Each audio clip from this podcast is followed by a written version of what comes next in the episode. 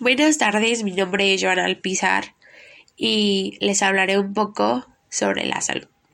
Bueno, en este caso les hablaré un poco sobre la pandemia que estamos viviendo mundialmente. Esta pandemia fue causada por la enfermedad del coronavirus, el COVID-19, la cual es una enfermedad infecciosa causada por coronavirus, un virus pues recientemente descubierto. La mayoría de las personas que enferman de COVID-19 experimentan síntomas leves o moderados y se recuperan sin un tratamiento especial. Y algunos síntomas que puedes tener cuando tienes este virus es fiebre, tos seca, cansancio, molestias, dolores, dolor de garganta, diarrea, conjuntivitis, dolor de cabeza, la pérdida del gusto y del olfato. Bueno, ¿y cómo se transmite este virus? Se transmite principalmente a través de las gotículas generadas cuando una persona infectada tose, estornuda o respira. Estas gotículas son demasiado pesadas para permanecer suspendidas en el aire y caen rápidamente sobre el suelo o las superficies. Y nosotros nos infectamos al inhalar el virus si estamos cerca de una persona infectada. Si tocamos una superficie contaminada y nos agarramos nuestros ojos, nuestra nariz y nuestra boca. Y por ello existen medidas de sanidad, las cuales son que los lavemos frecuentemente las manos, que usemos gel antibacterial, que usemos un cubrebocas, una careta y esto con el fin de evitar más contagios, porque como sabemos, México rebasa los 190 millones de contagios. Gracias a Dios ya llegó una vacuna, gracias a la tecnología que hay hoy en día. Hicieron una vacuna, unas varias vacunas. Pero debemos recalcar que estas vacunas no han llegado a todos los países, no han llegado a todas las colonias. Y tristemente, esto va para largo. Esperar una vacuna va para largo. Y esto porque hay demasiada población aquí en, México. Entonces no debemos de bajar la guardia y debemos de cuidarnos. Los invito a cuidarse y cuidar a su familia. Esto es todo por mi parte y muchas gracias.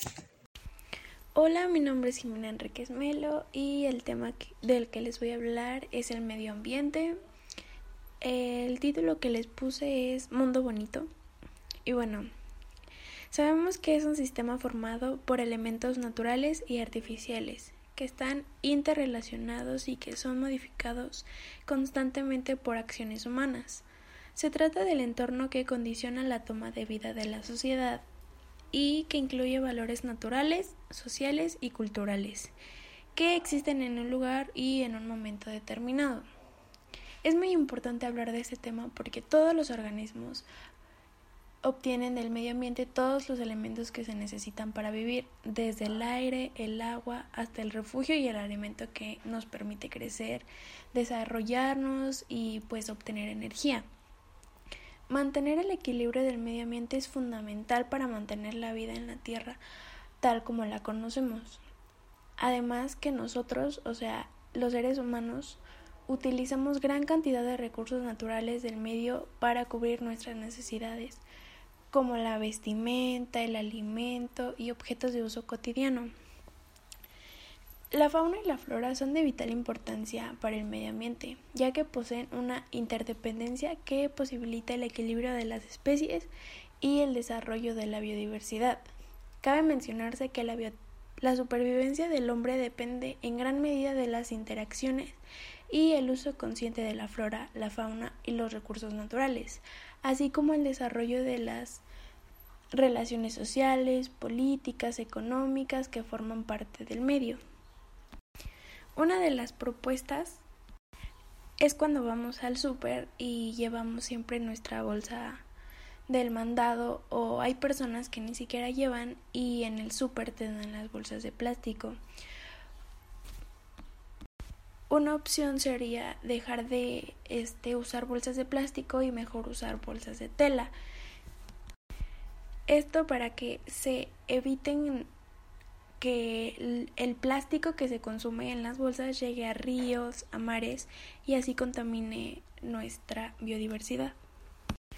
Otra propuesta es que reutilicemos el agua, que en vez de lavar el carro con la manguera, pues lo hagamos con agua este específica y no se esté tirando todo el tiempo.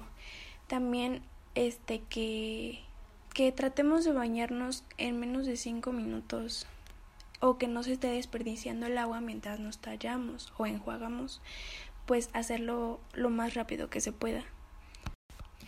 Una muy importante es que, por ejemplo, si estamos en la cocina, que no dejemos la luz prendida de nuestras recámaras, porque esa luz no se está utilizando y solo se está gastando y dañando al medio ambiente. La cultura juvenil son las prácticas sociales, es el resultado de la mezcla de la etapa de la juventud con la modernidad y por ende con la tecnología y los medios proporcionados por el fenómeno de la globalización.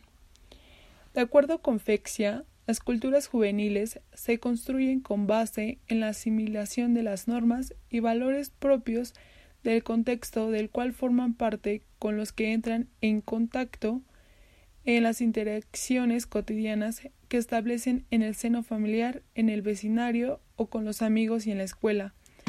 Eh, a grandes rasgos, la cultura juvenil se congrega en torno a una forma de ver y restaurar su vida.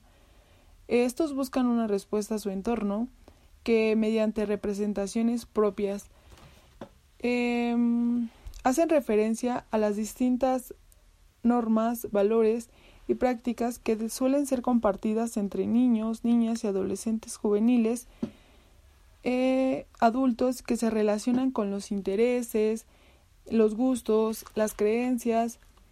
Eh, los movimientos juveniles, pues podría ser el estudio y en especial con el estudio universitario mediante los movimientos estudiantiles, el primer empleo, el sexo y la sexualidad, la música, los juegos de Internet, las edades de la ciudadanía y derechos civiles, la moda, los ideales, eh, esto es un grupo de personas, especialmente de jóvenes, que se visten de una forma similar o igual, que poseen hábitos distintos o comunes y lugares de reunión que se comporta de acuerdo a las ideologías de una subcultura, que pues esto significa que se originan y se, se desarrollan perdón, en el ambiente de una ciudad o casco urbano.